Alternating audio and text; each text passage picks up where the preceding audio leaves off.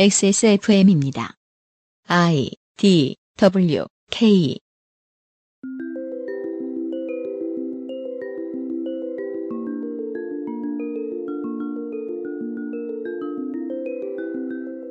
알았던 듯 몰랐던 르포. 기묘한 이야기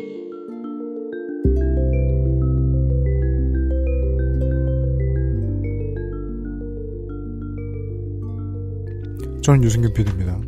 안녕하세요. 그것은 알기 싫다예요. 성시경인 줄. 대한민국에서 가장 오래되었습니다.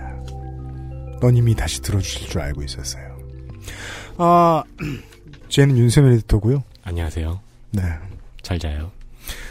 보수 언론이 지금 검찰 할 때 검자 있잖아요. 네. 첫 글자로 그게 써져 있는 기사들을 하루에 10개씩 단독이라고 내보내고 있어요. 네. 검 하고 다운표 치고 정 교수 화장실에 휴지 이중 뭐 이런 거 그렇죠. 어, 따라서 뭐 조국 일가 업체 뭐 이런 이런 기사들을 막 내고 있어요. 나, 맞아요. 네. 네. 그 키어 키. 185 아니라고. 얼마나 좋은가 몰라요, 저는 이제.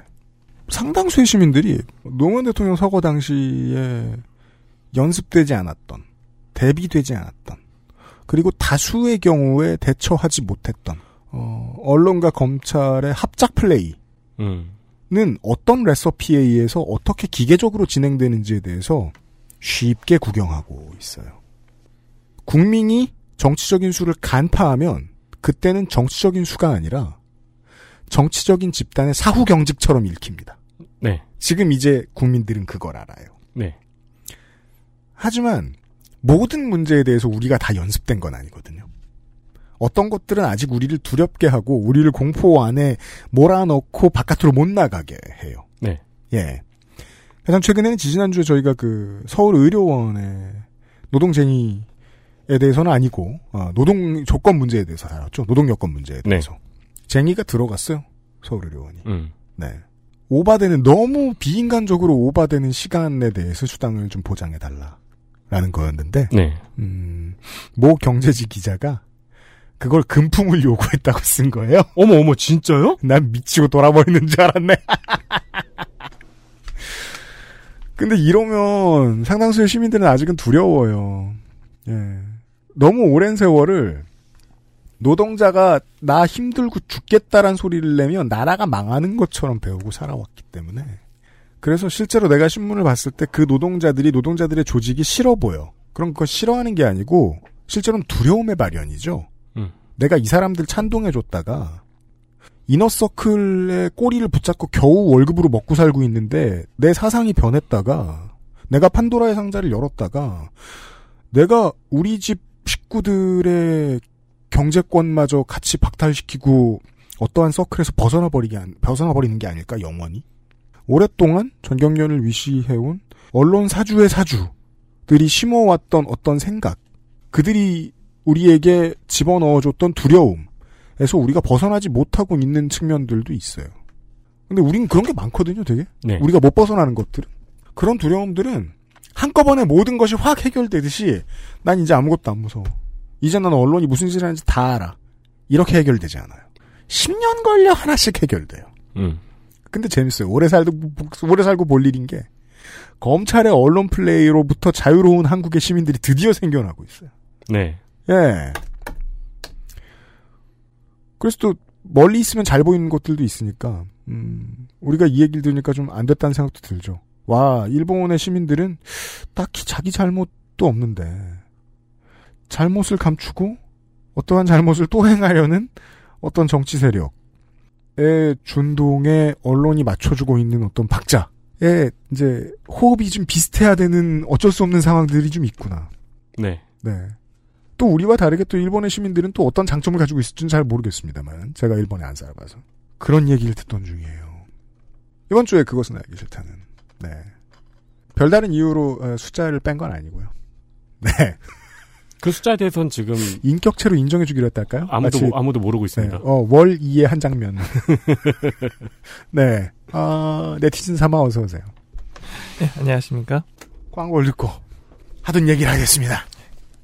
면역과민 반응 개선에 도움을 줄 수도 있는 헬릭스미스, 알렉스, 가장 수준 높은 반려동물 간식 트루패밀리, 실천하는 사람들을 위한 노트북 한국 레노버, 액세스몰 블랙박스 섹션에서 도와주고 있는 그것은 알기 싫다. 잠시 후에 시작하지요. 글로벌 판매량 넘버원 노트북 브랜드 레노버에서 gaming 노트북을 제작한다면 프로게이머를 위해 최적화된 리전 Y 시리즈를 액세스몰에서 확인하세요. Lenovo for those who do.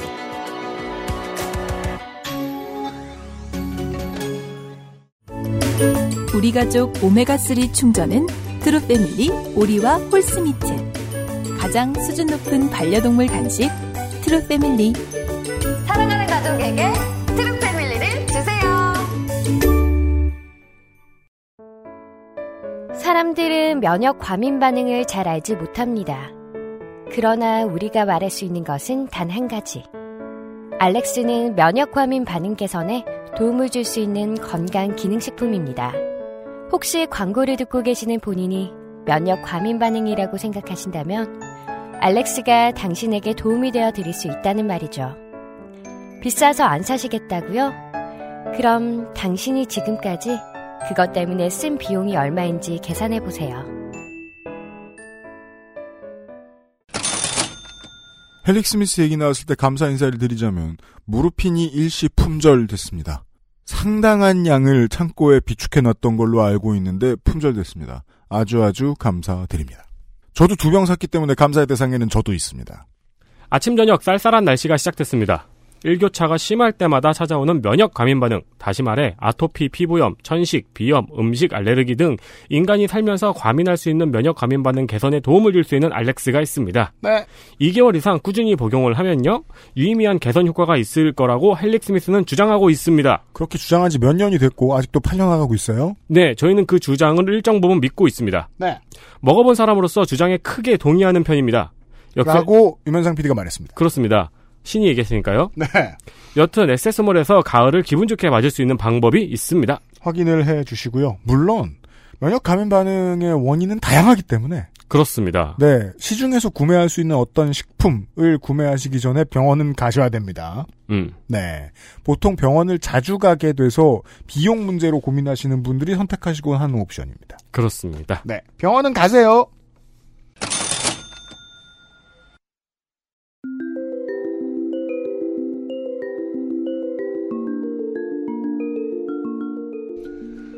네. 음, 자. 도쿄의 신문 가판대에서 세상을 보면 2019년 여름이 어떻게 보였는, 보였을까? 네. 에 대해서 생각해 보고 있습니다. 왜요? 우리는 우리 저 빨갱이들이나 종종 얘기합니다마는 이 문제에 대한 실마리는 결국 양국 시민들의 연대로 어떤 세력을 몰아낼 수 있는 가능성을 음. 발견하면 좋지 않을까에 대해서 얘기하는 사람들이 종종 있습니다. 그러자면 그쪽에선 뭘 겪었는지 좀 물어봐야 될 거 아니에요?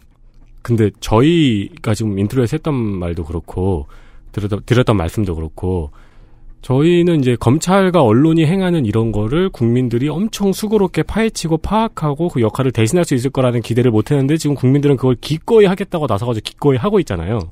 네. 네. 클리앙 가끔 가보면 깜짝 놀래요. 네, 그렇죠. 근데 그 일본 같은 경우에는 옛날부터 그 타블로이드지나 황색 언론의 위세가 엄청 셌잖아요. 아, 네. 네티즌님한테 질문으로 시작하는 거네요. 프라이데이지라든가. 네. 그렇죠. 그렇기 때문에 우리나라에서 국민들이 언론 보도에 대해서 이제 아, 반사적으로 확대했어요. 반사적으로. 반사적으로 배우고 파악하고 걸러내는 것 같은 능력이 일본 국민에게도 있을 거. 물론이죠. 예. 예. 그런 여론도 있을 것이고 그 그렇죠. 이전 시간에 말씀하셨던 그런 문 대통령 보도의 홍수에 대해서 비판하는 여론이라든가. 그렇죠. 네. 아직도 일본 언론은 종이 신문의 헤게모니와 방송의 헤게모니 사이에서 교통 정리가 교통 정리라는 말은 좀 그렇네요. 정리가 덜 되어 있다는 느낌도 받아요. 음. 저는 그래서 특히 이번 한국과 관련된 보도에 대해서는 지면도 그렇지만 TV가 굉장한 역할을 했거든요. TV. TV 낮 시간대 정보 방송. 그 한국의 인터넷에서 그 여러분들이 공유하고 계신 대부분의 요번 한일 대립에 관련된 그 흔히 말하는 동영상이나 사진들 네. 자막이 붙어 있는 것들은 거의 대부분 낮 시간대 방송이에요. 음. 그러니까 프라임 타임에 정식 보도를 중심으로 한 9시 대 뉴스 방송이라기보다는 낮 시간대의 정보 방송으로 많이 나왔습니다. 댁에 계신 분들이 많이 보시거나 직장인들 같은 경우는 점심시간에 밖에 나왔을 때 잠깐 잠깐 보는 네. 음. 그런 방송은 흔히 하는 편이죠. 가장 적은 정보를 가장 많은 말을 사용해서 전달하는 게 목적이기 때문에 네. 왜냐하면 그 사이에 광고를 많이 집어넣어야 되니까요. 그렇죠. 오늘은 그 조국 장관의 기자회견이 개최될 예정이란 이야기에 대해서 30분간 이야기하고 뭐 이런 식이었어요. 음. 최근에 특히 한국에 대한 보도를 많이 하면서 음. 그러면서 자극적인 보도를 더 하는 쪽이 시청률이 더 높아진다는 데이터가 틀림없이 나왔겠죠. 그러니까 눈덩이처럼 보도가 불어나고 불어나고 불어나고 했던 거겠죠. 아, 심지어 지금 현재 조국 장관에 대한 관심도 높은가요, 언론에서? 아주 높죠. 아. 지금 양국 모두 보수 언론의 타겟은 다 우리 정부네요. 조국 장관 이야기 조금 이따 나올 텐데 정말 이런 건 처음 봤어요. 저희도 처음 봤어요. 네. 이건 뭐 일본 총선에서 조국 찍는 사람 생기는 거 아니에요? 아이고. 뭐랄까 나경원 의원에 대한 보도도 많이 나오는데 음. 그 일본 언론이 그런 면에 있어서 정치적으로 전혀 클리어하지 않기 때문에 뭐랄까 외모에 대한 비평도 굉장히 많이 나오고 음, 아래- 네. 아 진짜요? 네, 네. 호감이 하긴 표현하는- 일본의 미디어들 가끔 보고 있으면 외모 품평 장난 아니게 심해요. 문제가 굉장히 많아요. 네. 정치인 외모 품평 되게 깜짝깜짝 놀라는 말들 자주 하잖아요. 어우, 심각한 상황이죠. 어 뭐야 이게 뭐야 이러면서 깜짝 놀라는 때가 네, 좀 있어요. 그런 것도 예. 있고 그렇기 때문에 칭찬인데 전혀 그냥 그 정치인에 대한 호를 차치하고 불쾌해지는 발언들도 굉장히 많이 나오고 있고 지금 음. 언론이 문제가 많죠. 일본도. 음. 조금 어두운 이야기를 했는데 살짝 밝은 이야기를 해볼까요? 20세기는 지나가고 보니까는 물론 두 번의 큰 전쟁이 있었고 끔찍한 일도 많았지만 과학이라는 면에 있어서는 밝고 활기찬 시대였던 것 같아요. 네. 저는 이 이야기를 굉장히 좋아하는데 꼭 20세기에 그냥 한정된 것도 아니지만 현대를 이야기할 때 현대와 현대 이전은 모든 시대는 다르다라는 말을 굉장히 좋아하는데 인류가 비행기라는 물건을 상공에 띄우고 난 다음에 달에 갈 때까지 시간을 보면 굉장히 놀랍거든요. 네. 보통 일반적으로 생각하면은 비행기를 띄우고 한 4세기 정도 뒤에 달에 가야 될 것 같잖아요. 그렇죠. 그렇죠. 그렇죠. 네. 몇십 년 안에 해버리죠. 네. 그렇습니다. 20세기는 그런 면에 있어서 어떤 에너지가 있었던 시기였다고 생각하는데 그 에너지의 후반부를 화려하게 장식한 기술은 반도체였죠. 당시 인류 사회에서 미래를 선도할 기술로 꼽혔던 반도체 산업이었는데 그게 1970년대까지 미국의 동무대였고요. 이런 날이 올 줄은 몰랐죠. 1980년대가 되니까 일본이 그 헤게모니를 장악하더라고요. 네. 이런 날이 올 줄은 몰랐죠. 10년에서 15년이 지나니까 한국과 대만이 그 헤게모니를 장악했죠. 그렇게 해서 애국가에 반도체 만드는 장면이 들어가죠. 놀랍죠, 그거 정말. 네. 그렇게 해서 하이닉스의 유튜브 광고는 2000의 특산물은 이 되었죠. 아, 맞아요. 네. 어, 그 광고 되게 재밌게 봤어요. 반도체 아저씨. 네. 어디서 그렇게 적당하신 분을 섭외했나 몰라. 네. 일본 입장에선 반도체는 정말 아, 애증의 존재죠. 미국에서 헤게모니를 뺏었을 때 얼마나 자부심이 생겼겠어요. 네. 그 헤게모니를 20년도 되기 전에 뺏겼을 때 얼마나 자존심이 상했겠어요. 음. 일본의 상승과 정체를 나타내는 굉장히 중요한 키워드예요, 반도체는. 네. 그리고 일본의 아직까지도 자존심이기도 하죠. 왜냐하면 헤게모니 자체는 넘어갔지만 생산에 관한 헤게모니는 완벽하게 넘어갔지만 주요한 기술은 우리가 그 기나긴 세월 연구와 노력을 통해서 몇 가지 부품에 대해서는 헤게모니를 장악하고 있다는 것은 일본의 마지막 자존심 중의 하나였죠. 음. 그리고 그 반도체가 2019년에 키워드가 되어버렸죠. 네. 그렇습니다. 어떤 20세기의 인류의 발전을 상징하는 물건 중에 하나라고 생각하기 때문에 이게 이런 식으로 쓰이는 것에 굉장히 분노를 느끼고 있는데 저는 그래서 그 대만의 시민들이 좀 이 뉴스를 재밌게 보지 않았을까 싶어요. 음. 네. 과거의 1인자와 지금의 대만의 counter partner가 음. 어, 우리 칼 갖고 싸우고 있어요. 음. 예. 대만이 보기에는. 그렇죠. 현재까지 일본 언론이 보도하고 있는 내용을 종합해보자면 2019년 초엽에 아베 정권이 한국 정부, 정확히는 문재인 정권, 음, 악의, 그렇죠. 악의 축이 되었습니다. 네, 중, 중병 걸린. 중병설이 있는 네. 문재인 정권에 대해서 중병 살이 있는. 따끔한 메시지를 주기로 결정했던 것으로 보입니다. 이 따끔한 메시지라는 말은 제가 의도적으로 선택한 워드입니다. 왜냐하면은 이 보도 전체의 경향성을 보면은 한국을 무시하는 게 보여요. 여기서 오판의 근거가 오판의 배경이 하나 있다고 생각해요. 아, 여기서부터는 우리가 어제보다는 그나마 좀 아는 얘기가 나올 것 같네요. 네. 네, 최근의 이야기죠. 따끔한 메시지를 주기로 결정했던 걸로 보입니다. 그리고 외무성과 경제산업성 관료들이 여러 각도로 검토를 했고 반도체 산업의 주요 세 개 부품에 대해서 수출 규제라는 카드를 꺼낸 것으로 관측됩니다.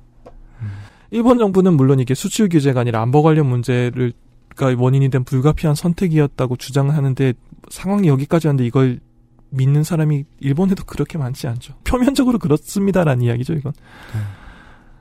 이 역사적인 기나긴 갈등을 딱 단면도로 잘라서 이 시점을 한번 보면 2019년 초라는 이 시점을 한번 보면 일본 정부 내부의 논의의 앞뒤 맥락을 제거하고 결론만 살펴보자면요.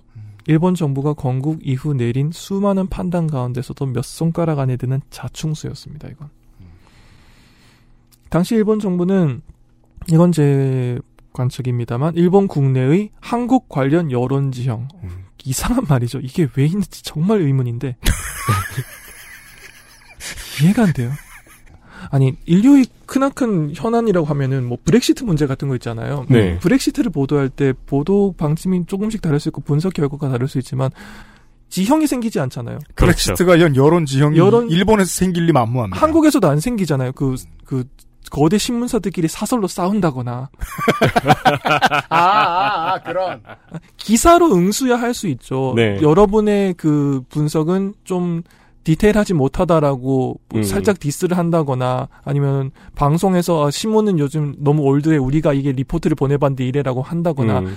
그, 서로 서로 이제 돌아갈 수야 있겠지만 지형이 생기는 게 사설로 싸우진 않잖아요. 음. 네. 왜 이게 일본에 있는지 정말 궁금한데 이유가 궁금한데 일본 국내의 한국 관련 여론 지형, 일본 국내 언론이 한국의 정치 상황에 대한 보도 방향성을 과신하고 있었다고 생각합니다. 문재인 오. 정권은 다시 한번 인용해 볼까요? 세계의 미움을 받고 한국 국민들에게도 버림받으려 하고 있었고 이 시점에서 이 2019년 이 타이밍에 한국의 주요 산업인 반도체 산업이 일본을 잘못 건드린 문재인 정권에 의해 큰 타격을 받으면 문재인 정권의 국내 지지 기반이 크게 흔들릴 것이다. 라는 자신. 이 점이 긴가민가 했던 한국 국내 여론에서도 어느 정도 간파가 되었던 거라고 저는 봅니다. 예. 어? 이 정도면 무릎 꿇을 줄 아나 보다. 그거요. 그래서 그 보수 언론 이야기할 때 다들 이제 좀 걱정하고 그랬죠. 일본이 계산 없이 이러겠느냐. 음. 우리는 지금 일본 신문 가판대에서 보는 가을에 듣는 해석을 듣고 있습니다. 일본 신문 간판대에서 그 질문에 대답을 해드리자면 예 계산을 안 했어요가 되죠. 놀라운 일이죠. 이게 우리도 그게 우리끼리도 이런 얘기 자주 해요. 이 검찰이든 뭐 기업 총수들이든 뭐 중요한 결론을 내릴 때 대단히 많이 알아보는 거 아니다. 네. 그날 아침에 나온 조선일보나 한경 읽는다. 트럼프 대통령에 관한 많은 분석이 그거 아닌가요? 그래도 미국의 대통령이니 열수 앞을 내다보고 있을 것이다 라는 것에 대해서 그와 관계가 틀어져서 백악관을 나온 많은 사람들이 얘기했죠. 그 열수는 없어. 어, 그쵸. 어. 실제로 뭐 언론들이 저기 트윗 하나 올릴 때마다 음. 네. 이거 엄청 회의에서 올린 tweet일 것이다. 네, 뭐막 다- 이, 뭐 그랬었죠. 그러니까 중국이 다섯 수 앞을 일본이 일곱 수 앞을 내다볼 때 미국은 열 수 앞을 내다볼 거니까는 트럼프도 분명히 그 영향력 안에서 트위터를 할 거라는 많은 이야기에 대해서 내부 증언이 계속 나오잖아요. 아니라고. 네가 mention 조금만 이상하게 해봐. 전쟁할 걸? 그렇죠. 일본을 잘못 건드린 문재인 정권에 의해서라는 거. 그 이거는 저는 그런 사이트를 가본 적이 없습니다만 한국에서도 아마 그런 말들 나왔을 걸요. 일본이 일본을 잘못 건드리면 안 된다라는 거. 네. 많이 얘기했죠.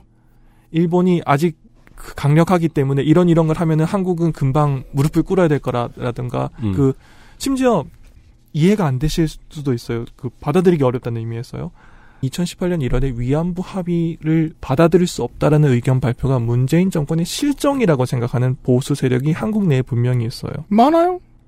네. 그게 문재인 정권의 실정이다. 심지어 그게 그 합의를 싫어하는 사람들 중에서도 일부는 그래요. 보수 정권에서. 왜냐하면은 그건 내부에서 처리해야 될 문제였다. 음. 왜냐하면 외교적으로는 최종적 불가역적이었으니까 어찌 됐든 간에. 음. 그렇기 때문에 그걸 뒤집은 것은 결국 문재인 정권의 실정이었다고 생각하는 사람들 입장에서는 자기의 예상이 맞았으면 좋겠잖아요. 그 예상이 맞았으면 좋겠을 때의 시뮬레이션을 굴려보면 나오는 거는 그거죠. 일본이 경제적으로 어떤 액션을 취했을 때 한국이 굉장히 큰 타격을 받고 문재인 정권이 무릎을 꿇어버리는 거. 네. 그러면 자기 예상이 맞아 떨어지는 게 되죠. 또 하나의 진보 정권이 아마추어 소리를 들으면서 그렇죠. 좌초할 것이다. 빠른 레임덕이 올 것이다. 그걸 한 문장으로 줄이면 일본을 잘못 건드린 문재인 정권에 의해서 반도체 산업이 타격을 입는다 라는 네. 게 되죠. 엄청 많았죠. 그런 류의 사설은 조중동에서도 많이 나왔었고. 그리고 그 조중동의 사설이 요즘 번역기 아, 번역기는 아니겠죠 설마 번역을 쓰시 아, 그쵸 번역 하시겠죠. 너무 무시한다. 번역 번역 직원, 번역 직원. 기자가 번역했겠다. 그 일본의 포털 사이트에 굉장히 많이 나오기 시작해요. 음. 아 그분들한테 이렇게 힌트를 드릴 수도 있겠네요. 뉴스타운이나 펜앤드 마이크란 언론사가 있다고. 아 지금 그래서 일본어에 능통하셔가지고 그 일본 야후 보통 제일 많이 들어가잖아요. 보통 많이 들어가죠. 일본 야후를 접속해서 자유자재로 이걸 읽으실 수 있는 분들이라면 이제는 이런 한국에 대한 기사들의 출처가 무엇인지 완벽히 파악 가능하시겠네요. 그렇죠. 네. 게다가 나와요 그냥 일본어판 조선일보 중앙일보 일본어판 이런 식으로. 음. 그리고 뭐 듣고 계신 뭐 일본인 청취자분들도 계시니까 예. 예 바로 파악되시겠네요. 그러면은 신뢰의 정도가 전혀 달라지죠. 그렇잖아요. 한국의 언론이 아베를 비판하는 기사를 읽는 거랑 척 봐도 살짝 번역체가 들어간 일본의 국내 언론이 아베 정권을 비판하는 기사의 한국어 버전을 읽는 거랑 느낌이 다르잖아요. 저는 사실 그런 기억이 있어요. 종종 일본에서 일본 언론이 일본의 위안부 문제에 대한 태도가 옳지 않다고 비판하는 맞습니다. 일본 언론의 기사를 본. 전혀 네. 느낌이 다르죠. 네, 그러면 음. 그걸 보면서 약간 기사의 신빙성도 가고 기분도 음. 좋고. 음, 그렇죠. 그렇죠. 음. 똑똑한 사람인가 봐. 특히 이 한일 갈등이 본격화되기 직전에는 그 skill이 어디에 가진 않죠. 제목 정말 자극적으로 잘 짓더라고요. 아, 예, 예. 특히 한국의 보수 언론이 일본어판을 낼때 제목이 굉장히 자극적이었어요. 뭐 그것만 읽으면 문재인 정권은 지금 톡 건드리기만 하면 쓰러지는 상황이었죠. 한국 국내 일- 문재인 정권의 아마추어리즘에 대한 불만이 점점 쌓여 나가고 있고 아, 음. 지금 저 조국 장관에 대한 기사들이 그래요. 세상에서 제일 나쁜 사람들을 검찰이 드디어 잡았다. 국민들은 모두 지금 분노가 하늘을 찔러서 네. 문재인 탄핵까지 나오고 있는 상황이다. 온 나라의 교수랑 교수들은 다 네, 성명 내고. 그거 굉장히 트럼프 대통령이 예의 그 트위터를 통해 가지고 한번 김정은 위원장인가요? 뭐 네. 위원장이랑 판문점에서 만난 적이 있죠. 네. 그때 사진 한 장을 가지고 트럼프 대통령과 김정은 위원장의 위치 관계, 문재인 대통령의 위치 관계를 보면서 이 두 사람의 대화에 문재인 대통령은 끼지도 못한다라는 분석 기사가 엄청나게 긴 게 있었어요. 그게 일본에서요? 예. 그게 한국에서 엄청 많이 나왔거든요. 받아 쓰는 거죠. 그래서 야, 그 나라 그 기자들 제 돈 쉽게 벌. 그걸 종편에서 하루 종일하고 막 그랬어요. 게다가 연봉도 많이 받아요. 그러니까 우리나라보다 물론 물가가 더 세긴 하지만. 예. 예. 그래서 그 아까 말씀드린 세계의 미움 세계의 미움을 받는 그런 거죠. 그러니까 맞는 문재인 정권이 그렇게 완성되는군요. 일본인 청취자 여러분들도 계시지만 제가 그 듣기 싫으신 말씀이겠지만 세계의 미움 받고 이건 정말 컴플렉스예요. world famous네요. 진짜로. 예. supreme이시네. world famous네요. 이거는 정말 옳지 않은 표현이라고 생각합니다. 왜냐하면 세계의 미움을 받고 그 세계인의 사랑을 받을 이유가 어디 있어요? 그죠. 슈퍼림 말고는. 누가 그 기준으로 정치를 해요? 그건 아니죠. 예. 아, 쉽네요. 네. 이해됐습니다. 그랬습니다. 그래서 지금 타격하면 문재인 정권은 심각한 피해를 입을 것이고 이것을 통해서 일본 정부 입장에서는 아까부터 일관됩니다. 한국 정부의 말 바꾸기에 제동을 걸 수 있으리라. 2019년 7월 1일 일본 경제산업성은 반도체 산업의 주요 세 개 부품에 대해서 한국에 대한 수출의 규제를 발표합니다. 그리고 2019년 8월 2일에 일본 정부는 한국을 이른바 화이트리스트, 백색 국가 리스트에서 제외합니다. 그랬죠. 네. 물론 여러분들이 방송을 들으시는 지금은 아, 한국도 아주 조심스럽게 천천히 네. 일본을 백색 국가에서 제외했습니다. 그렇습니다. 2019년 8월 2일 한국 정부는 청와대에서 열린 임시 국무회의 모두 발언, 모두 발언을 TV로 생중계합니다. 대통령의 발언을 대국민 담화 형식으로 발표할 내용이 아니었기 때문에 국무회의 모두 발언이라는 형식을 썼을 뿐이지 사실상 이건 대국민 연설이었죠. 이날 발언에 대해서는 일본 국내에서도 꽤 많은 관심이 모였어요. 아, 그렇죠. 무슨 말을 할 것이냐. 그렇죠. 거의 한 줄 속보가 나올 정도로 음. 굉장히 중요했어요. 무슨 말이 나올 것이냐. 이거는 일본 언론이 받았을 만하죠. 이걸 써야죠. 네. 지금까지는 안 해도 됐지만 이거는 해야 되죠. 네. 그리고 문재인 대통령은 이 발언에서 지난 한 달간의 한일 무역 분쟁에 대한 상황을 정리하면서 여러분이 다 아시는 이 발언을 하죠. 우리는 다시는 일본에게 지지 않을 것입니다. 2019년 8월 1일 제31회 임시국무회의 예, 제31회 임시국무회의를 시작하겠습니다. 비상한 외교 경제 상황에 대응하기 위해 긴급하게 국무회의를 소집했습니다. 오늘 오전 일본 정부는 우리나라를 백색 국가에서 배제하는 결정을 내렸습니다. 문제 해결을 위한 외교적 노력을 거부하고 사태를 더욱 악화시키는 대단히 무모한 결정으로 깊은 유감을 표합니다. 외교적 해법을 제시하고 막다른 길로 가지 말 것을 경고하며 문제 해결을 위해 머리를 맞대자는 우리 정부의 제안을 일본 정부는 끝내 받아들이지 않았습니다. 무슨 이유로 변명하든 일본 정부의 이번 조치는 우리 대법원의 강제징용 판결에 대한 명백한 무역 보복입니다. 일본이 G20 회의에서 강조한 자유무역 질서를 스스로 부정하는 행위입니다.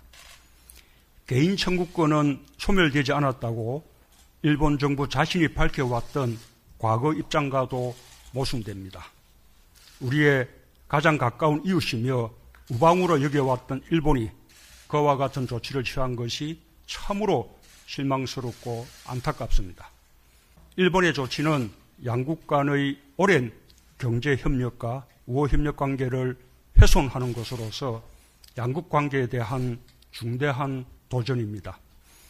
또한 글로벌 공급망을 무너뜨려 세계 경제에 큰 피해를 끼치는 이기적인 민폐 행위로 국제사회의 지탄을 면할 수 없을 것입니다.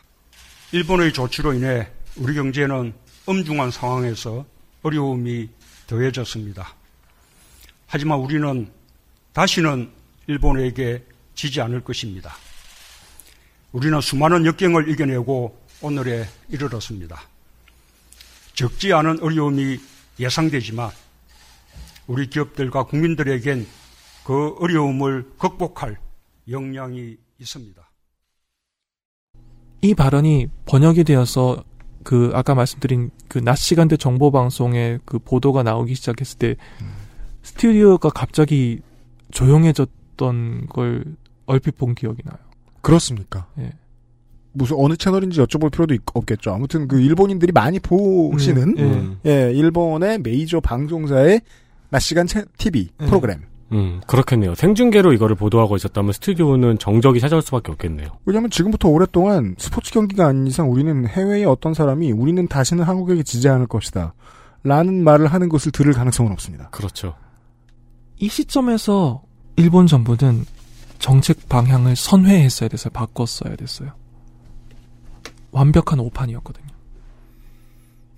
지금 문재인 정부를 때리면 타격하면 쓰러뜨리거나 아니면 한국 국내의 하- 문재인 정권에 대한 반발 여론이 더 확산돼서 큰 지지 이반이 나올 것이고 타격을 입을 것이다. 아, 벌벌 떨 거라고 예상했던 사람이 우리는 다시는 지지 않을 것입니다라고 받아친 거네요, 지금.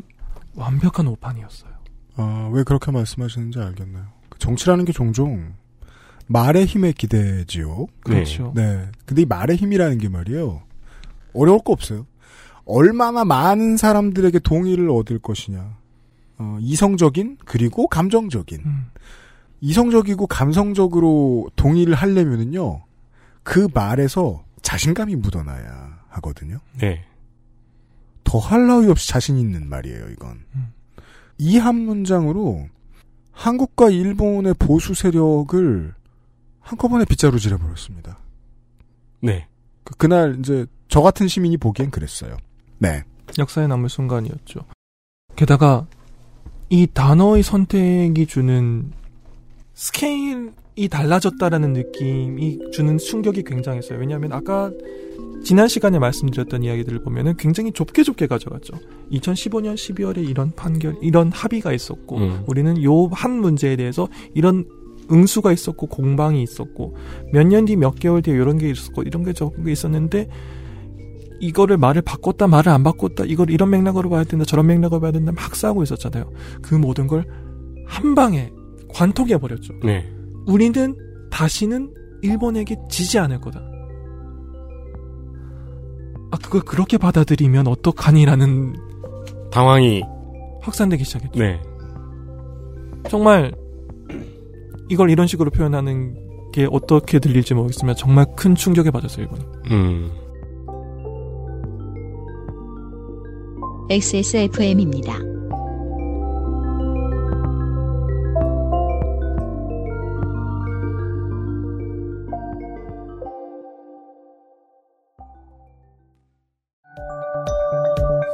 세계에서 유일하게 카본 소재로 제작한 프리미엄 노트북 레노버 싱크패드 X1 카본, X1 요가. 내 비즈니스, 내 삶의 프리미엄을 더해보세요. Lenovo for those who do.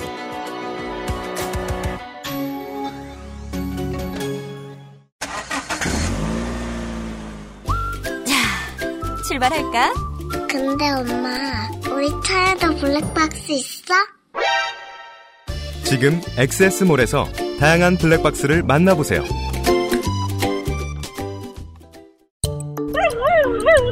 살짝 항의할 때도, 크게 한 소리 할 때도, 하고 싶은 말이 많을 텐데 다 알아듣진 못하는 집사들의 선택. 더 많이 알아보고 꼼꼼히 챙겨서 트루 패밀리. 가장 수준 높은 반려동물 간식 트루 패밀리.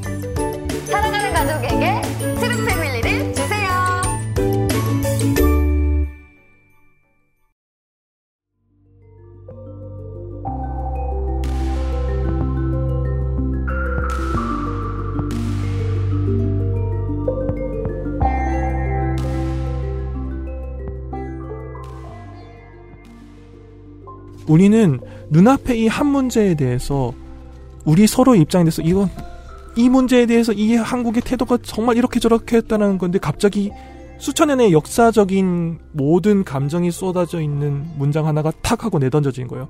다시는 너희한테 안 줄 거야. 네티즌 시그니처가 지금 나왔네요. 네. 이러면 판을 되게 우습게 봤구나, 쉽게 봤구나라는 해석이 나왔어야죠. 그리고 이때쯤부터 음, 제 타임라인도 얘기가 바뀌었어요. 전 제 타임라인 보는 걸 좋아하죠. 그게 스트레스의 근본 원인이면서 그 전까지만 해도 일본은 긴 시간 준비했을 것이다. 무역까지 집어넣었다. 핵심 산업까지 집어넣었다. 그리고 그 안에 외교도 집어넣었다. 심지어 나머지 국가들에게 욕먹을 수 있는 리스크까지 지고 이런다. 음. 철저한 계산이 있었을 것이다. 음. 이 이후로 그런 말이 쏙 들어갔어요. 예.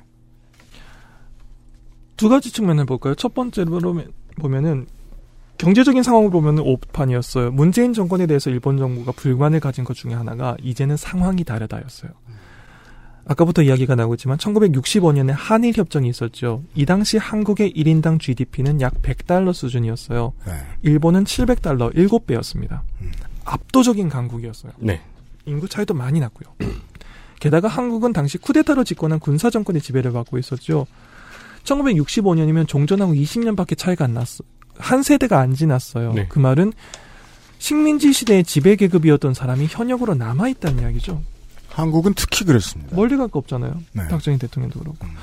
그렇다 보면은 당시에 지배 계급 사이에 커넥션이 있었다는 건 당연히 쉽게 예측할 수 있죠. 그런 맥락에서 1965년의 한일 협정은 일종의 불평등한 조약이었다. 한국에게 너무 편을 그 평등하지 않은 상태에서 합의가 된 조약이었다라고 생각할 수 있어요. 합의였다고 생각할 수 있어요. 네. 위안부 합의가 체결된 것은 2015년이죠. 상황이 다르지 않느냐. 박근혜 정권은 지난 시간에 계속 반복했습니다. 민주적으로 탄생한 정권이고 여러분은 여러분의 지도자를 스스로 선거를 통해서 뽑았고 그 사이 한국의 경제도 크게 발전했고 일본이 이제 일방적으로 불평등한 합의를 강요할 입장이 아닌 상태였습니다. 2015년은. 네. 물론 외부의 요인이라고 하면 하나 있죠. 한일 양국의 대립이 자꾸 이렇게 지속되는 게 자국의 이익에 부합하지 않는다고 판단한 미국이 조속히 한일 양국의 갈등을 봉합하라는 압력을 넣었다는 것은 누구나 알 수, 알고 있었죠, 당시에도. 하지만 그 압박도 한국, 일본 둘 다 동시에 받았기 때문에 딱히 한국만 불리한 것도 아니었어요. 그리고 이 주장은 일리가 있습니다. 그러니까 1965년에는 불평등이 했다 하더라도 2015년에 서로 오픈된 상태에서 합의했잖아. 너랑 나랑 그렇게 차이가 안 났잖아라는 말을 하고 싶은 거잖아요. 네. 실제로 그래요. 2018년에 GDP를 1인당 GDP를 보면은 일본은 약 3만 9천 달러, 한국은 약 3만 1천 달러입니다. 인구가 두 배 반 차이 나니까 국가 전체의 경제 규모는 여전히 크고 작음이 명확하지만 3만 9천이나 3만 1천이라고 하는 것은 한국이 일방적으로 무시를 받을 만한 나라가 아닌 것도 분명한 사실이에요. 그거를 일본 정부도 알고 있었어요. 네. 그러면 아까 말씀하신 일본은 모든 걸 계산했다라는 것에 대한 반론이 바로 여기서 나오죠. 그렇습니다. 이 정도 경제 규모의 나라에 무역 부증이라는 시비를 걸었으면 이 정도 반발이 따라 나와서 일본도 피해를 입게 된다는 건 대체 왜 고려하지 않느냐는 거죠. 이게 사후경직이라는 거예요. 저는. 생각해 본 적이 없는 거 아닌가. 음. 한국이 이만큼 잘 산다는 걸. 한국의 경제 규모를 일본이 따끔하게 한 방을 때리면 버릇을 고쳐 놓을 수 있는 수준으로 생각했다라면은 계산이 크게 잘못된 거죠. 경제적으로는 그런 식- 그렇게 봤을 때 오판이었습니다. 두 번째로 경- 정치적으로 볼까요? 한국은 지난 수십 년간 진보와 보수의 갈등이 매우 첨예했고요. 그리고 이건 이건 좀뭐 다르게 얘기해 볼게요. 진보가 이긴 적도 있는 나라. 네. 그리고 네. 이거를 일본에서도 부정적으로 보도를 하더라고요. 그 이걸 어떻게 해야 돼? 전 대통령이 무사히 그 사망하신 예가 굉장히 적죠. 음. 네. 교도소에 가거나 많은 사건들이 있었죠. 그렇기 네. 때문에 퇴임한 대통령이 무사히 천수를 당한 케이스가 손에 꼽힐 정도로 적다라는 것도 굉장히 부정적으로 보도를 많이 했어요. 일본에서. 그 무사히 천수를 노리고 있는 사람이 그 사람인 것도 우리가 마음에 안 들고요. 그렇죠. 네. 그렇게 정치적 인 세력 간의 갈등이 심각하기 때문에 두 외부의 명이에요. 음, 두 명이요. 그러네요. 아 그렇군요. 둘다 예. 아직 있어요. 예. 네. 그렇기 때문에 외부에서 충격을 가하면 우리가 이 정치 지형을 바꿀 수 있겠지라고 생각했다면 그것도 오판이죠. 한국은 외부의 충격, 그것도 다른 나라도 아닌 일본이 야기한 외부적인 충격으로 인해서 자국 국민들이 자국의 정권을 흔들 나라는 아닌지요. 저도 그래서 이게 독특했어요. 저도 그 믿음이 분명했고 실제로 제가 혹은 네티즌님이 예측했던 대로 됐거든요 지금까지. 음. 그래서 저는 오히려 이게 재밌는 거예요. 와 자국 국민이 실제로 흔드네. 흔드는 사람 있긴 있네. 음. 오 집에 숨어 있다가 꽤 많이 튀어나오네. 네. 일본한테 사과해 이런 사람들이 생각보다 많이 나오네. 그렇죠. 신기할 지경이었어요. 왜 이런 걸로 나라가 흔들릴 리가 없으니까. 그렇죠. 일본이 흔든다고. 문재인 대통령이 우리는 다신 일본에게 지지 않을 것이다라는 발언에 대한 논평은 뭐 여러 가지 반응이 있었지만은 한마디로 줄이면은 아니 그걸 왜 그렇게 받아였어요. 이게 되게 신기한 관점이에요. 너무 세잖아. 군요. 네. 저희가 이제 뭐 탄핵도 있었고 네. 진보와 보수가 그 뭐지 8, 87년 항쟁도 있었고 네. 진보와 보수가 서로 대립도 하고 이 과정을 우리는 건강함이라고 해석을 할 수 있는데 그렇죠. 일본 입장에서는 불안정함이라고 해석을 할 수도 있군요. 일본이 가장 싫어하는 것은 정치에 대해서. 한국 입장에서는 당연하다면 당연한 문재인 대통령의 발언이 나왔을 때 아니 그걸 그렇게 봤습니까? 라는 논평이 굉장히 어정쩡한 논평이죠. 이런 논평이 일본 언론에서 나왔다는 것 자체가 음. 저는 그 유피디님의 타임라인에 나오셨던 그분들의 의견에 이제는 음 동의하지 않는다고 말씀드릴 수 있을 것 같아요. 일본 정부는 이걸 제대로 시뮬레이션을 돌려보지 않았을 거예요. 분- 분석은 했겠지만 제대로 하지 않았을 거예요. 네. 그냥 TV에 낮 시간 예능을 보다가 정보 프로를 보다가 어이구 한국은 우리가 툭 건드리면 산천초목이 덜덜 떨겠구만. 심지어 8월 2일 당일은 자유한국당조차 비난의 톤을 조절하는 것을 보고 상황의 심각성을 인식을 했어야 됐어요. 그렇죠. 그리고 이거는 플러스 알파입니다만 시기도 너무 안 좋았죠. 8월 2일이잖아요. 네. 8월이잖아요. 네. 8월의 의미가 뭔지는 한국인이나 일본인이나 다 압니다.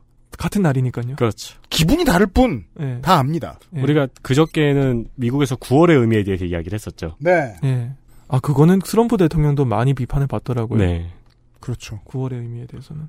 그건 이제 저 미국인들이 흔히 생각하는 게 맞아요. 트럼프 이 사람은 진짜 모른다 이거. 이게 무슨 의미인지 미국 음. 시민들에게 음. 진짜 모른다. 다른 날도 아니고 다른 달도 아니고 8월에 한국의 대통령의 입에서 일본에 안 진다는 말이 나왔는데 한국 국내 여론이나 뭐 아무리 정적이 많다 하더라도 한국 국내의 세력이 8월 2일 그 당일에든 물론 24시간이 지나면 문재인 물러나라고 하겠지만 적어도 24시간 정도는 비아냥거리지도 않을 거라는 것도 파악하지 못했던 거죠. 음. 자유한국당도 그날은 가만히 있었어요. 음. 8월 3일부터 물러나라 그랬지만 네. 그 정도도 파악을 못하고 있었던 거지요. 그리고 전혀 다른 의미로도 굉장히 안 좋은 타이밍이었죠. 여러분 그걸 상기해 봅시다. 정확하게 1년 뒤에 도쿄에서 올림픽이 열려요. 네. 평화의 축제가 열려요. 네. 365일 전에 무역 분쟁을 시작했어요. 뭘 생각하고 있는 건지 모르겠어요. 음.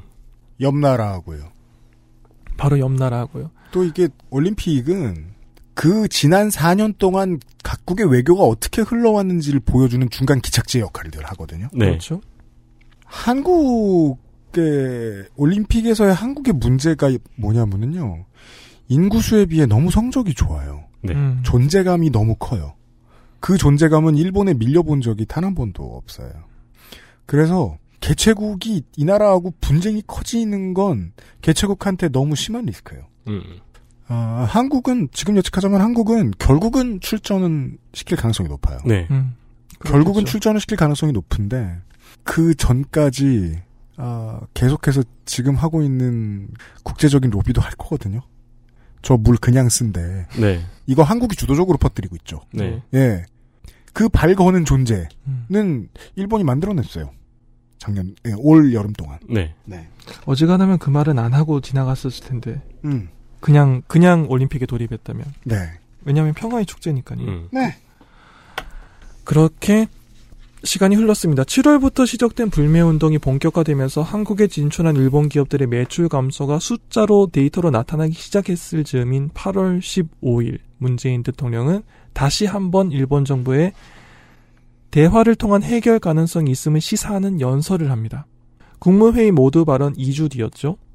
저는 이때 아 자신감이 붙었구나라고 느꼈어요. 지지회를 못 받으면 유화 제스처는 못함, 못 씁니다. 아베- 절대 못합니다. 절대 못하죠. 아베 정권이 2015년에 위안부 합의에서 양보할 수 있었던 근거는 아베 정권의 지지율이었어요. 음. 네. 7월 1일, 8월 2일에 두 번의 경제 그 무역 보복이 있었을 때 그것에 대해서 정말 일본이 일본 일본의 정권이 의도했던 대로 문재인 대통령의 지지율이 하락하기 시작했다면 절대 유화 제스처 이야기 안 나와요. 강경 대응하자라고 했겠죠. 음. 국내 지지층을 지켜야 되니까. 지켜야 되니까요. 네. 적, 적어진 지지층을 거기에서 단결을 시켜야 되니까요. 네. 하지만 한국 언론 지형이 완전히 바뀌어버렸죠. 8월 2일 이후로. 다시는 안 지을 거다. 음. 문재인 정권에 대해서 비판이 아니라 일본에 대한 비판으로 여론 지형이 완전히 바뀌어버렸기 때문에 문재인 정권은 자신감이 생겼죠. 대화하자. 라는 연설이 나왔습니다. 네. 네. 한 번 더 기회가 있었죠. 그 국민의 선택이 문재인이라는 말의 움직임을 좀 자유롭게 해줬죠. 예. 대한민국의 대통령이 광복절 경축사에서 광복절 경축사는 굉장히 큰 정치적 이벤트죠. 특히 올해는요. 예, 한국이란 나라에서요. 2019년 광복절 경축사에서 일본과 대화 가능성을 강조한 것이 어떤 의미인지 직언할 관료가 일본 외무성에 남아 있었다면 그리고 이를 수용할 이성이 일본 정부 수뇌부에 남아 있었다면 사태는 좀 더 일찍 해결될 수 있었을 겁니다. 그러나 이날 광복절 경축사에 대한 일본 정부의 반응은 비아냥 이상도 이하도 아니었어요. 그렇군요. 일주일이 지나고 2019년 8월 22일 한국 정부는 한일 군사정보보호협정 일명 지소미아 폐기를 선언합니다. 여기까지 타임라인이 왔습니다. 그래서 일본은 지금 무엇을 하고 있느냐? 조국 장관 후보자가 기자회견을 했을 때 그걸 동시 통역을 고용해서 생방송으로 내보냈어요. 이쯤 되면은 조선일보가 양국을 통일한 네. 수준이에요. 예전에는 국내 보수 언론이나 국내 정치권만 가지고 노는 줄 알았는데 네. 이제는 일본 방송들까지. 일본에서도 유명하겠네요. 얼굴 다 알고. 예, 놀라운 장면이었죠. 그 뭐라 그 지금 검찰총장이 윤석열 총장. 예, 네. 윤석열 총장의 사진이랑 조국 그 지금 장관이시죠 장관 사진이랑 그 패널에 붙여가지고 이 둘의 역학관계 상관관계에 대해서 10분간 브리핑을 하더라고요. 와, 와, 되게 신기하네요. 되게 미안해지네요. 우린 일본에 그렇게 관심 없다는 거예요. 어, 저 충분한 관심 갖고 싶네. 일본 검찰총장 누군지 아세요? 검찰총장이란 자리가 있나요? 일본 법무부는 뭐라 그래요? 법무성이라고 하는데 법무성. 법무성이랑 경찰 그 검찰의 상관 역학 관계에 대해서 혹시 보도 보신 적 있어요? 뭐, 모르죠. 없죠. 지금 많은 일본 시민들이 알고 있습니다. 한국에. 아 윤석열 이 사람이 문재인 대통령이 이날 임, 이날 그거를 했구나 이러면서 막 열심히 배우고 있어요. 즉, 뭘 하려는 건진 모르겠지만, 이제 버릇 들었겠다. 일본의 언론은 한국에 대한 과잉 보도가 습관이 됐군요. 예. 이제. 그야말로 일본 시민들이 피로감을 느껴야 할 타이밍인데 아직까지 이어지고 있죠. 언제까지 이어질지 모르겠어요. 어, 그거 보는 건 늘 재밌어요. 그 국민이 늘 선택을 해줘야 변화가 있는데, 예. 언제 피로감을 느낄까? 뭐, 일본으로 말할 것 같으면 우리가 이제 배웠잖아요. 피로감이란 단어에 피로감을 느끼는 날도 올 수 있어요. 그렇죠. 그죠? 언제가 될지 모르겠네요. 네. 재밌습니다. XSFM입니다. 누구에게나 있지는 않습니다. 누구에게나 필요한 존재지만요. 당신을 위험으로부터 지켜주지는 못합니다. 하지만 당신이 스스로를 지킬 때 큰 도움이 됩니다. 거짓말을 하지 않습니다. 그래서 당신, 그리고 주변에 모르는 사람들도 지켜줄 수 있습니다. 곁에 있는 것만으로도 당신은 든든해집니다. 나는 당신의 블랙박스입니다. 당신 그리고 타인의 삶을 지켜주세요. 엑세스몰에서부터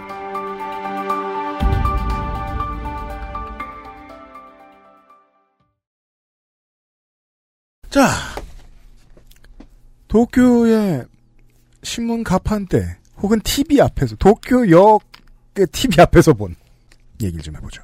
아 죄송합니다. 네. 도쿄역에는 서울역 같이 그 시민들이 TV를 본다는 게 전제가 되어 있는 공간은 지금 생각해 보니까 없을 수 없나? 그 불편해서 역사 이용을 어떻게 합니까? YTN에도 보고 있어요. 제가 도쿄역을 구석구석 가본 건 아니기 때문에. 네. 하지만 적어도 한국처럼 서울역에서 TV를 보고 있는 시민들의 모습을 그 언론이. 촬- 촬영을 하는 게 언론의 그 정해져 있는 문법인 건 아니에요. 아 그렇군요. 도쿄역에 나가봤습니다라고는 잘 하지 않죠. 어. 아 진짜요? 네. 어디 어디 나가봐요. 그 한국의 재미있는 저는 궁금한 건데 그거 서울역에서 인터뷰하잖아요. 네. 왜 꼭 군인을 한 명씩 낄까요? 인터뷰할 때. 왠지 군인들은 그런 거 시키는 거 거부하면 영장 갈것 같다는 이상한 항상 휴가, 미신에 시달리고 있거든요. 휴가 나오는 군인이 한 명씩 답을 껴있어요. 잘해줘요. 그래서 생각해보니까 사병들이 정말 한국 언론의 재미있는 관행이네요. 꼭 서울역에 나가네요. 그 네. 저 그거 기억이 나요. 뭐 장면을 본 기억이 나요. 그 서울역에 큰 TV 앞에 그 벤치가 있어가지고 앉아 있는 그 네. 장면 말씀하시는 거죠. 네. 도쿄역은 그런 TV는 없답니다. 한국은 그 TV 쇼케이스 하는데 아, KTS 역만한 곳이 없는데 그렇죠. 일본은 안 그렇군요.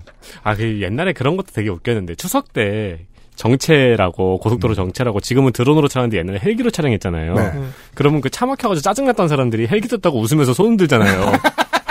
사람들 진짜 착하다. 그죠? 헬기 좋아합니다. 8시간째 도로에 있는 사람들이. 아... 장면을 만들어주죠. 네. 음, 제가 도쿄에 대해서 얘기하려고 했던 곳은 부덕한인데요. 네. 아 예. 그 한자로 쓰면 오히려 더 잘 이해되실 거예요. 호반무, 길도, 객사관입니다. 음. 즉 어, 무술 경기하는 곳. 네. 이거는 보통 명사예요. 왜냐하면 많은 도시들의 유도 경기장 음. 뭐 이런 곳들이 있잖아요. 네. 그 부덕한이라고 불러요. 하지만 을의 그냥 부덕한이라고 부르는 곳은 어, 이 가장 유명한 이 이름을 가지고 있는 곳은 도쿄의 국회의사당이 있는 시오다구에 있는 무도관 도쿄의 니폰 부덕한입니다. 어, 스탠딩하고 뭐 이제 뭐 어떻게 저떻게 하면은 최대 13,000명 정도 수용이 가능하다고 합니다. 존 메이어, 에릭 클랩튼, 비틀즈, 레드 제플린, 퀸 이런 아티스트들이 어, 내일 공연을 할 때 단골 행사장이고요. 어, 우리나라로 말할 것 같으면 조용필, 네. 슈퍼주니어, 갓세븐, 티아라, 동방신기 이런 스타들도 거쳐간 곳입니다. 일본에서는 뭐 또 하나의 국기처럼 여겨지는 프로레슬링의 성지로 여겨지는 곳이기도 합니다. 근데요, 8월 얘기가 나왔으니까 말인데요. 이 장소는 매년 8월 15일에 한국의 광복절이자 일본에선 뭐라고 부르죠? 아까 얘기 안 했죠. 일본에서는 전몰자를 추도하고 평화를 기원하는 날 이게 공식 명칭입니다. 이날에 항상 일본 전몰자 추도식이 열리는 곳입니다. 이때마다 어, 제가 그 아키히토 선왕에 대해서 얘기했는데 이 사람은 반전 평화주의자였단 말이에요. 매년 이때 평화에 대한 메시지를 내보내고 심지어는 어, 누군가한테는 충격적으로 다가왔던 과거 전쟁에 대한 깊은 반성이라는 표현이 나온 날도 이날 이곳에서였습니다. 어, 아베 신조도 총리니까 여기 가야죠. 매해 갑니다. 매해 연설 메시지 중에 주변국에 대한 얘기는 없습니다. 그리고 어, 추도식 가기 전에 신사참배를 어, 꼬박꼬박 챙깁니다. 정말 사정 있어 못갈 때는 공물을 보냅니다. 네. 올해 특히나 한국에서는 유일하게 한국이 아베 신조가 뭐, 오늘 뭐 했는지에 대해 많이 보도해 줄 때죠. 8월 네. 15일. 네. 올해 처음인 것처럼 막 욕을 많이 해놨더라고요. 전 그게 역설적으로 총리는 매년 그러고 있거든요. 사실은 우리나라가 그 총리에 대해서 관심이 없기 때문이구나. 네. 맨날 저랬는데 이 문제에 대한 관심이 오늘 올해 너무 많이 높아졌기 때문이구나. 이런 생각이 듭니다. 예. 지난 70년 사이에 가장 뜨거웠던 한일 사이의 올 여름에 대한 이야기를 나누고 있었습니다. 네. 이렇게까지 강대강 대립을 한 거는 기억이 없네요. 그러니까 우리의 21세기 이후의 기억은 이 박근혜 대통령 당시의 이 합의하고 어맹부의 직원조기 음. 이 정도가 굳은 기억이에요. 네. 아 사실 일본 되게 좋아하네. 이 정도? 이렇게 강대강으로 밀어붙인 기억 거의 없어요. 네. 네. 21세기에는요. 그 태풍이 지나가고 난 다음에 노인분들이 항상 그 말씀을 하시잖아요. 살면서 이렇게 강한 태풍 처음 봤다라는 거. 그건 여름마다도 하- 말씀하시죠. 계속- 살면서 이렇게 더운 여름은 처음 봤다. 예, 계속 갱신되잖아요. 하지만 데이터상으로 가장 강했던 태풍은 정해져 있잖아요. 네. 그래서 2019년인 것 같다. 네, 지나갈 때마다 이렇게 사이가 나빠지는구나라고 했지만 2019년은 정말 기억에 남을 만한 여름이 될 것 같네요. 시간이 지난 뒤. 네. 그리고 그 대립 정도에 대한 데이터가 가장 많이 쌓여 있는 해죠. 그렇죠. 매출이라든가. 네. 이렇게까지 강대강으로 부딪혔으니까 출구가 어떻게 될지는 저는 제 능력으로는 예상할 수 없습니다. 죄송합니다. 저도요. 그거는 제 능력 밖에 있습니다. 하지만 이번 대립을 통해서 느낀 점이 두 가지 정도 있어서 그걸 청취자 여러분과 가능하면 공유하고 싶습니다. 이번 한일 무역 대립에서 어, 크게 나눠서요. 한국 국내에서 있었던 일과 일본에서 있었던 일 두 가지로 나눴을 때 저는 두 가지를 고르고 싶었습니다. 한국 국내에서의 유니클로 불매 운동과 일본에서 있었던 일본에서 있었던 일이라고 해야 될까요? 일본으로 가지 않는 여행을 하지 않는 보이콧. 음. 일본 여행에 대한 보이콧 이 두 가지를 이야기해 보고 싶습니다. 우선 첫 번째로 유니클로 이야기를 한번 해보죠. 네. 한일 무역 대립에서 유니클로는 대표적인 일본 기업으로 지목됐습니다. CFO의 그 발언은 글쎄요. 일본 국내의 주주를 대상으로 한 발언이었다고 하면 동정 여지가 없진 않아요. 주주들에게 안심하세요라는 말을 하고 싶었던 거라면. 하지만 말하는 장소와 시기가 잘못되었습니다. 최악이었죠. 그리고 왜 이 사람들은 이렇게까지 많이 번역된 일, 한국어 한국어 기사가 이렇게까지 번역되어서 일본어로 들어오는데 왜 자기들이 말을 하면 번역돼서 한국어로 갈 거라는 걸 생각을 안 할까요? 그렇게 오만한 사람들이 상당히 많아요. 우리 주변에도. 여러분 세상에 많은 번역가가 있습니다. 그리고 그 사람들은 시간이 많이 있기 때문에 돈을 주면 번역을 한답니다. 제발 기억을 하세요. CFO의 그 발언이 있고 난 다음에 불매운동에 직격탄을 맞았지요. 네. 그래서 불매운동이 한창 진행되고 있고 지금도 진행되고 있는 걸로 아는데 그 가운데 기사 하나가 한국 언론의 기사 하나가 제 눈길을 끌었습니다. 아, 네. 이게 뭐 제가 다 읽어드리는 건 아니고 간단하게만 좀 소개를 해드릴게요. 한국일보의 2019년 8월 1일 기사예요. 제목이 이래요. 불매운동의 빛 발엔 장애인 우수 고용 사업주 유니클로. 첫 문장에서 기자의 의도와 주제가 투명하게 잘 보인다고 생각합니다. 일본 제품 불매 운동의 대표적인 타겟으로 굳어진 의류 브랜드 유니클로가 국내에서 수년간 장애인 고용에, 고용에 앞장서왔던 사실이 다시 회자되고 있다. 물론 회자하는데 앞장선 사람은 기자 본인인 것으로 보입니다. 제가 그 앞뒤 맥락을 보니까요. 검색을 통해서. 네.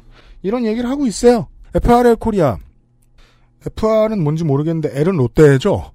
롯데하고 이 회사의 그 공동 출자로 만들어진 국내 법인입니다. 아무튼 FRL 코리아가 되게 노동 친화적인 회사인데 한국 시민들이 그걸 몰라보고 불매 운동으로 쫓아내고 있다.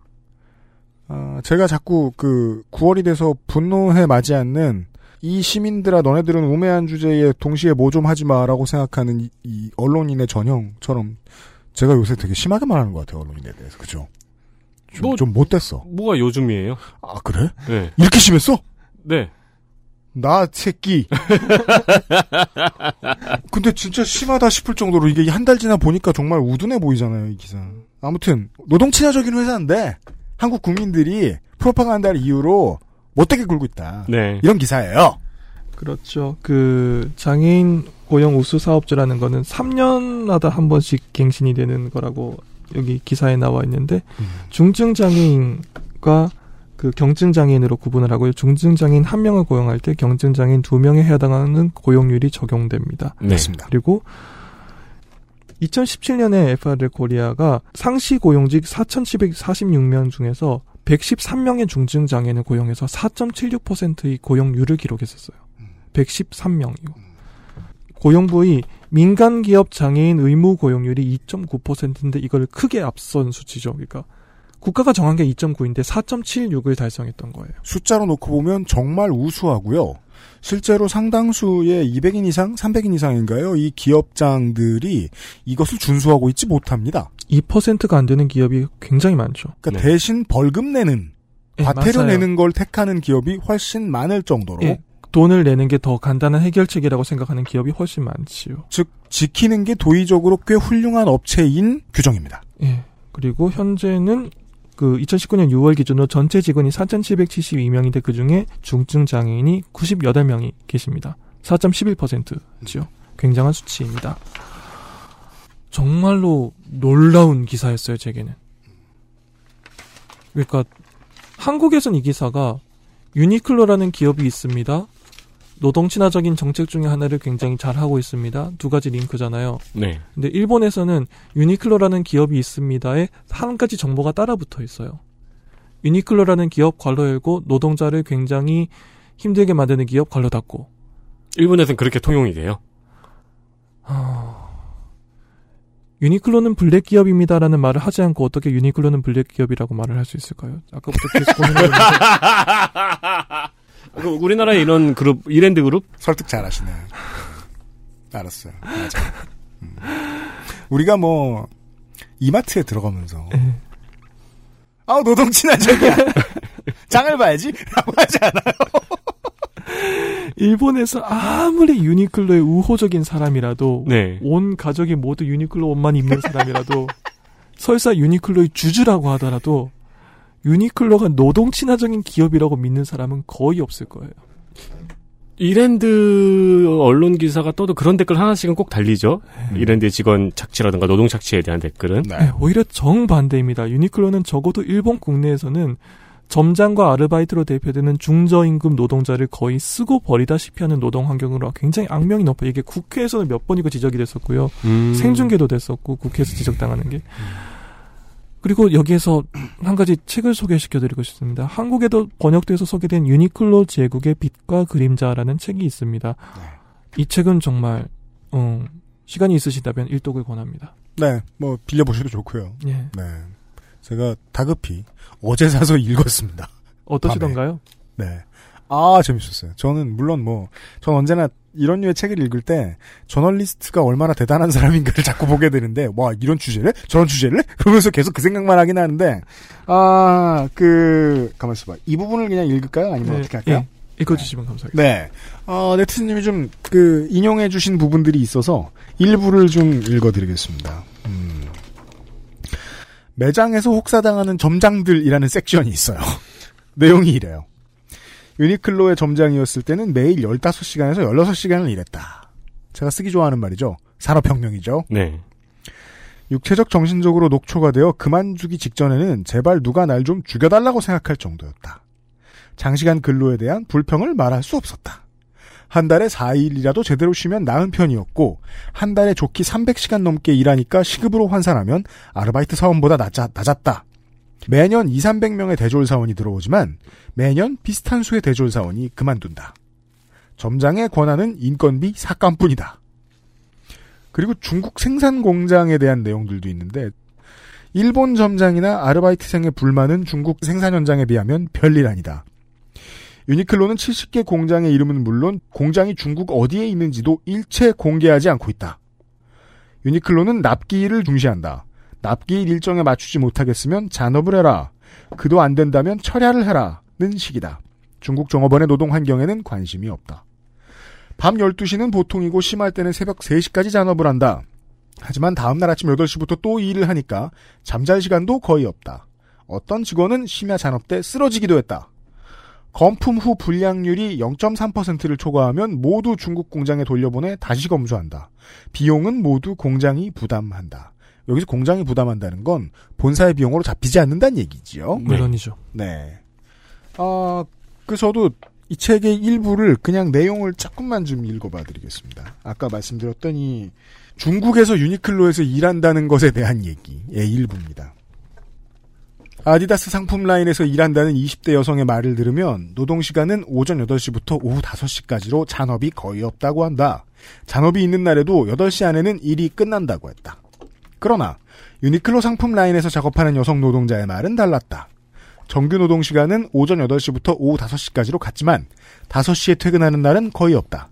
거의 매일 밤 9시에서 10시가 넘도록 잔업을 하고 그래도 정해놓은 작업을 마치지 못하면 밤 12시를 넘겨가며 일하는 것도 드물지 않다고 했다.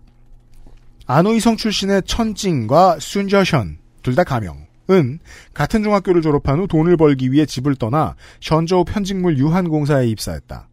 유니클로 상품 라인에서 다림질을 시작한 지 1년이 넘었다. 특히 저번 달은 여러 번 밤늦게까지 잔업이 있었어요. 밤 12시는 보통이고 심할 때는 새벽 3시까지도 했어요. 하지만 다음날 아침 8시부터 또 일을 해야 하니까 잠잘 시간이 없지요. 잠을 제대로 못 자는 게 제일 힘들어요. 한 여직원은 심야 잔업 때 쓰러지기도 했어요. 휴식은 점심시간과 잔업을 시작하기 전 1시간씩 있지만 계속 선체로 작업을 하기 때문에 일이 끝나면 어깨가 뭉치고 다리도 막대처럼 뻣뻣해지지요. 공장에서 일하며 즐거운 것은 무엇이냐고 물었다. 회사에서 1년에 두 번 하는 회식이요. 맛있는 음식이 나오고 노래방 기계를 가져와 노래도 하고 동료들도 춤을 추곤 해서 즐거워요. 이 인터뷰의 대상이 20세가 안 된 인물일 것이라는 데 주, 주 목해 주셔야겠습니다. 싫은 거요? 잔업, 잔업, 잔업.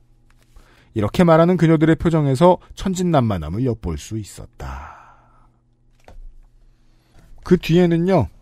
이렇게 잔업수당을 포함해 받는 돈이 월 1,500위안이라고 하고 이 돈은 일본 돈으로 환산하면 한 2만엔 정도일 겁니다. 네.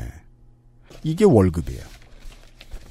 2만엔은 우리나라 돈으로 하면 얼마죠? 20만 원 좀 넘겠죠? 네. 뭐 그 나라 물가를 뭐 대충 판단을 해줘서 대여섯 배 곱셈을 한다고 쳐도 네.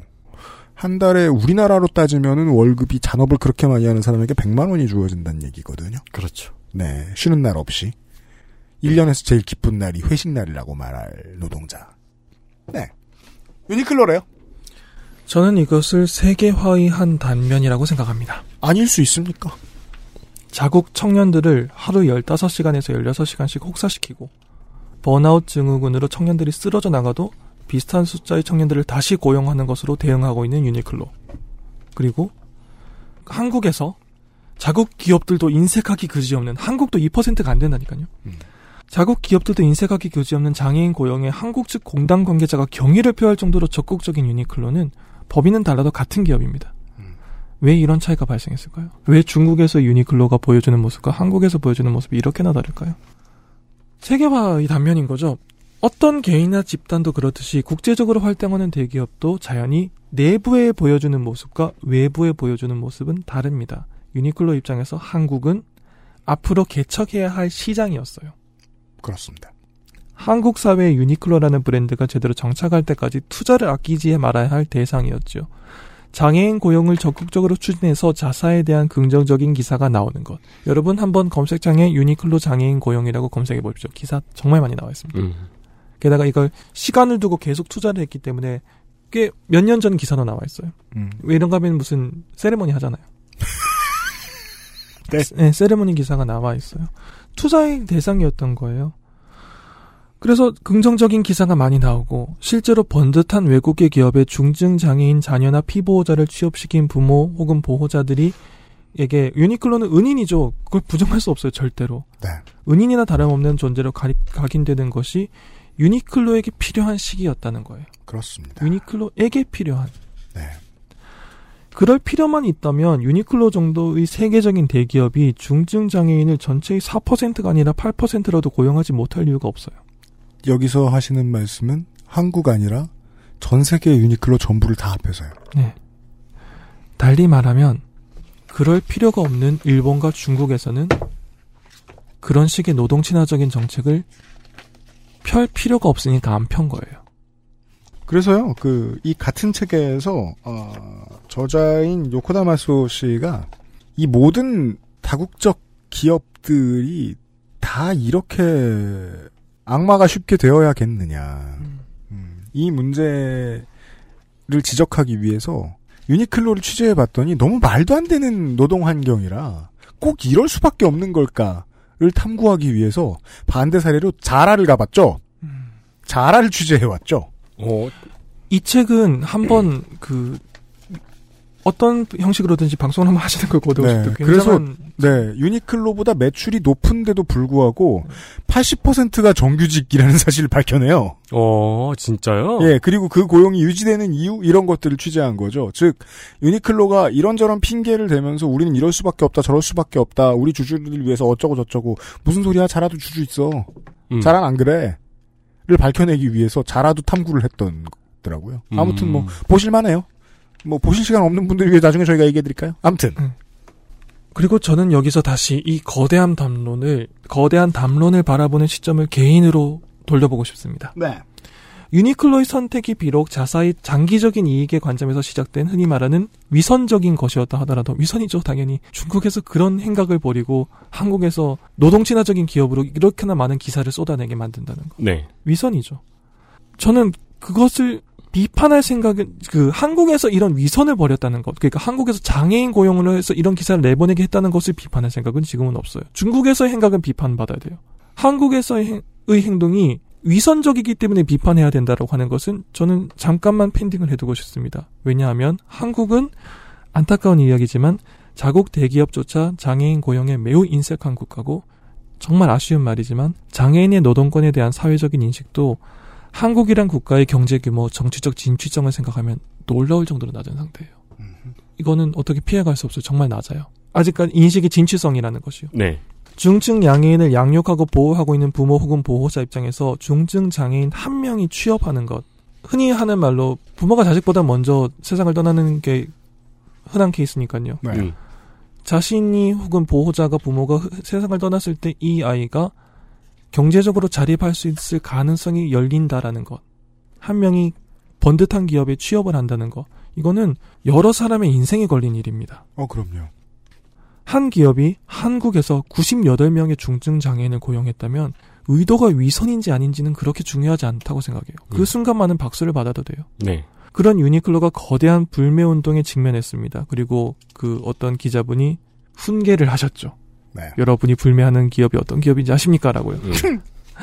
관점에 따라 다르겠지만 현재와 같은 불매 운동이 장기화된다면 유니클로라는 브랜드가 한국에 이대로 안착할 수 있을지도 우려되는 상황이죠. 음. 자, 한국은 한국 사회는 어떻게 해야 될까요? 여기서 정답은 당연히 있죠. 한국의 기업들도 유니클로에게 지지 않게 장애인 고역에 적극적으로 나서야 한다라고 글을 쓰고 마침표를 찍는 거예요. 네. 그럼 전 그 원고 안 봤죠. 아우, 그 말 할 뻔했는데 큰일 날 뻔했네요. 오, 그럼 한국, 고- 한국들이 고용해야죠. 아니, 그럼 좋은 거 아닙니까? 역시 말하기 전에 생각을 좀 해야 돼요. 네. 정답인 건 맞아요. 그 에디터에게 많은 원고를 시키지 않는 이유라고도 할 수 있어요. 그게 정답이긴 한데 사실은 그렇게 쉽지 않다는 것은 청취자 여러분과 스튜디오에 앉아 있는 사람들이 모두 알고 있습니다. 네. 그게 그렇게 그렇게 칼럼을 쓰고 마침표를 찍는 것으로 해결될 만큼 현실은 녹록하지 않죠. 단적으로 생각해 봅시다. 아까 악역처럼 말씀드렸던 한국에서 장애인 고용에 그다지 적극적이지 않은 2%도 고용 안 하거나 과태료 내고 그걸로 그냥 마무리해버리는 거대 기업들이 해외에서 개척이 필요한 시장에 갔을 때 유니클로만큼 하지 않을까요? 전 절대로 그렇게 생각하지 않습니다. 한국의 대기업들요, 엄청나게 큰 기업 많지 않습니까? 네. 그분들 경제력이 있고요. 그 사람들이 개척이 필요한 시장이 갔을 때 진- 거기에서 진출해서 안착하기 위해서 쓰는 예산은 결코 유니클로보다 적지 않아요. 유니클로가 한국에 투입하는 금액보다는 적지 않아요. 음. 특정 이- 기업의 이름을 거론하지 않겠지만 청취자 여러분이 알고 계시는 한국의 대기업들이 새롭게 진출하는 시장에 투자의 일환으로 투입하는 금액 거기에 예술 진흥을 위해서 지역사회 진흥을 위해서 인프라를 위해서 투입하는 금액들 깜짝 놀라실 만큼 많습니다. 어, 그럼요. 축구단 메인 스폰서가 될 만큼 많아요. 네, 맞습니다. 근데 그건 일부야. 그 돈을 왜 한국에 쓰지 않을까요? 그 돈을 한국에 가져와서 중증 장애인 고용을 위한 예산에 돌렸으면 98명이 문제였을까요? 이 질문이 나와야죠. 굳이 중증 장애인 고용에 란 주제에 한정하지 않더라도 그 돈으로 한국 사회에 기여할 길은 미국 스포츠 한번 보세요. 유럽의 스포츠 한번 보세요. 그 돈이 한국에 쓰였으면 한국의 문제 중에 한 두어 개 정도는 해결할 수 있었을 돈이에요. 왜 안 쓸까요? 이유는 간단해요. 유니클로가 자국에서 청년들을 쓰고 버리는 이유와 완벽하게 일치합니다. 그럴 필요가 없었기 때문이에요. 네. 그럴 필요가 없기 때문입니다. 필요가 하면 유니클로는 장애인을 고용할 수 있어요. 필요가 없기 때문에 한국의 기업들은 한국에 돈을 쓰지 않아요. 음. 결국 필요 때문에 왔다 갔다 하고 있는 거죠. 여기까지 오면 우리는 결국 익숙한 결론으로 돌아오게 됩니다. 한국에서 하루하루를 살아가는 개인의 입장에선 정말 아픈 말이지만, 정말 얄밉지만, 외부의 플레이어가 하나라도 더 늘어나서 기업 간의 선의의 경쟁이 벌어지는 편이 결국엔 최종적으로는 이득인 경우가 많다는 결론 말입니다. 세계화라는 것을 정말 싫어하는 사람들도 세계화의 명과 암을 논할 때 결국 이 결론을 나- 낼 수밖에 없는 이야기지요. 식상한 결론이지만 그만큼 무거운 결론이기도 하고요. 네. 거부하기 어려운 진실의 단면이기도 합니다. 한국 의료업계에 중증 장애인 고용하시라고 장려 안 했을까요? 한국 정부가?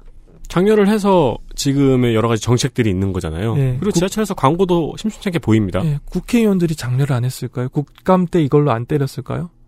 있었어요. 네. 하지만 그 모든 여론 환기를 위한 그 모든 노력보다 한국에서 이렇게까나 미움받고 있는 유니클로가 4% 훨씬 넘게 고용하고 있어요 라는 기사 하나가 훨씬 더 큰 경각심으로 다가올 수 있다는 거죠.